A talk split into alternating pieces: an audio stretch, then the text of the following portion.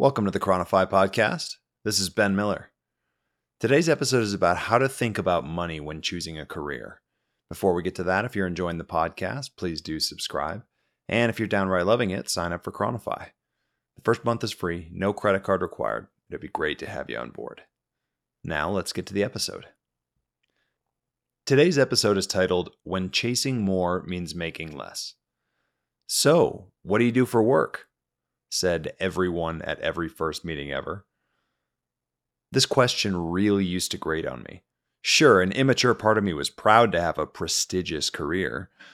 That was the unrepentant ape within me, forever craving social status. But prestige aside, I hated being boxed into defining myself as what I did for work. I felt like work was the least interesting thing about me. Why couldn't they have started with, What are you reading these days? Or, What's your favorite thing to do on Saturday? Some of you may be nodding along, desperate to create some daylight between what you do for work and who you are as a person. Others of you, the present version of myself included, will shake your heads. You know who you are. You're the ones who are genuinely excited about what you have the privilege of doing for work. Whichever of those two camps is the best home for you, I've got something for you here. Keep listening. For those of you who are annoyed at being defined by others, as what you do for work, there's a good chance that you're only transactionally attached to your job. That is, if money were no object, you'd be doing something else instead.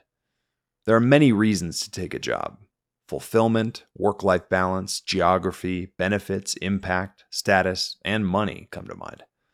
For some of you, only some of those seven things will resonate. I'm lucky, my family's quite healthy, so benefits are not a key driver. And as I've grown older, status has also faded into the background. So when I got to the end of my first career, the things on my mind were fulfillment, work life balance, geography, impact, and money. Realistically, I wanted to do something entrepreneurial and meaningful. In weighing my job as a derivatives trader against entrepreneurship, every single factor pointed in the direction of making a jump, except money.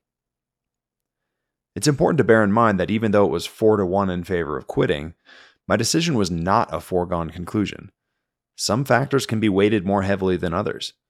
Now, whether it was right or wrong that money punched so far above its weight in my decision calculus is certainly up for debate.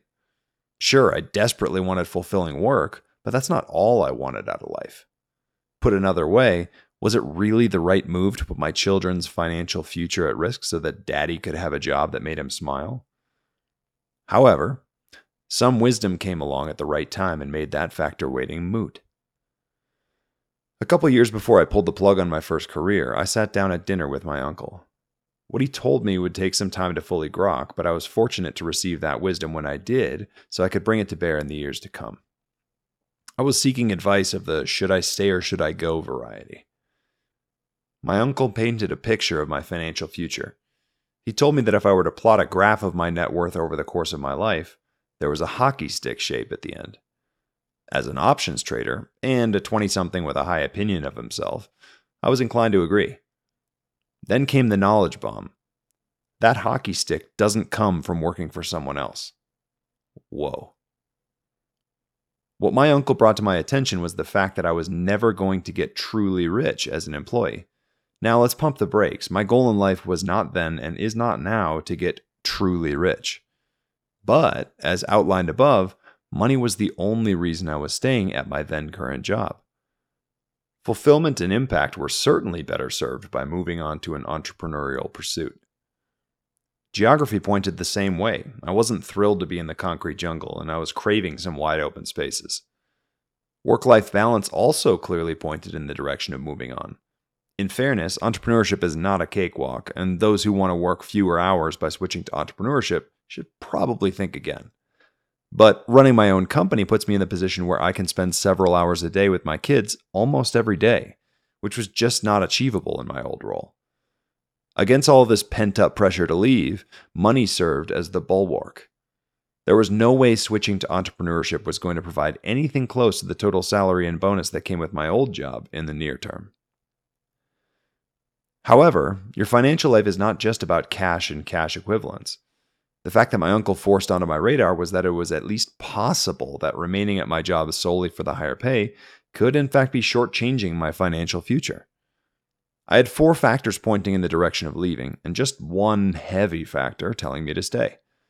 Once my uncle's wisdom had time to percolate, I realized that it meant that the money factor might not point in the direction of staying. In a medium term sense, my one reason for staying had evaporated.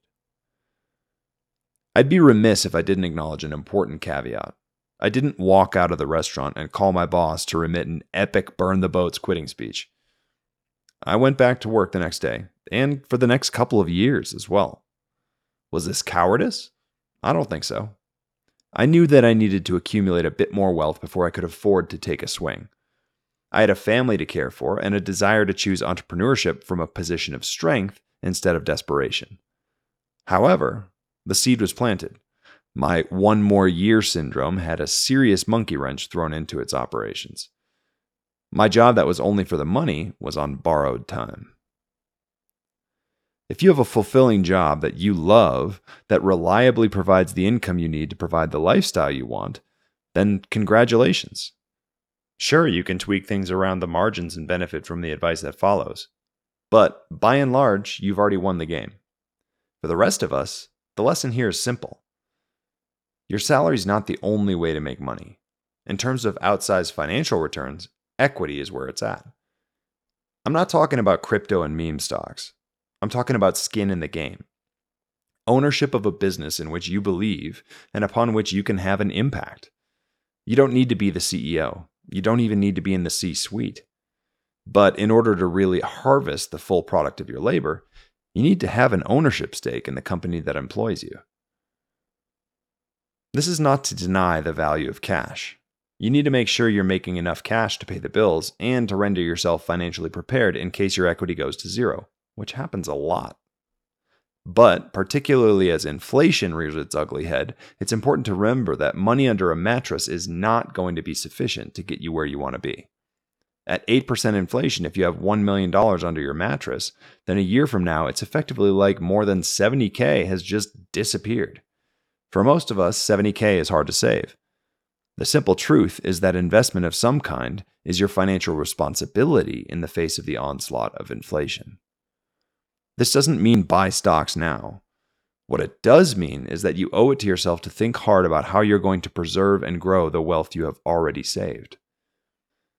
Owning a piece of a business toward which you make a meaningful, productive contribution is just one more way to invest.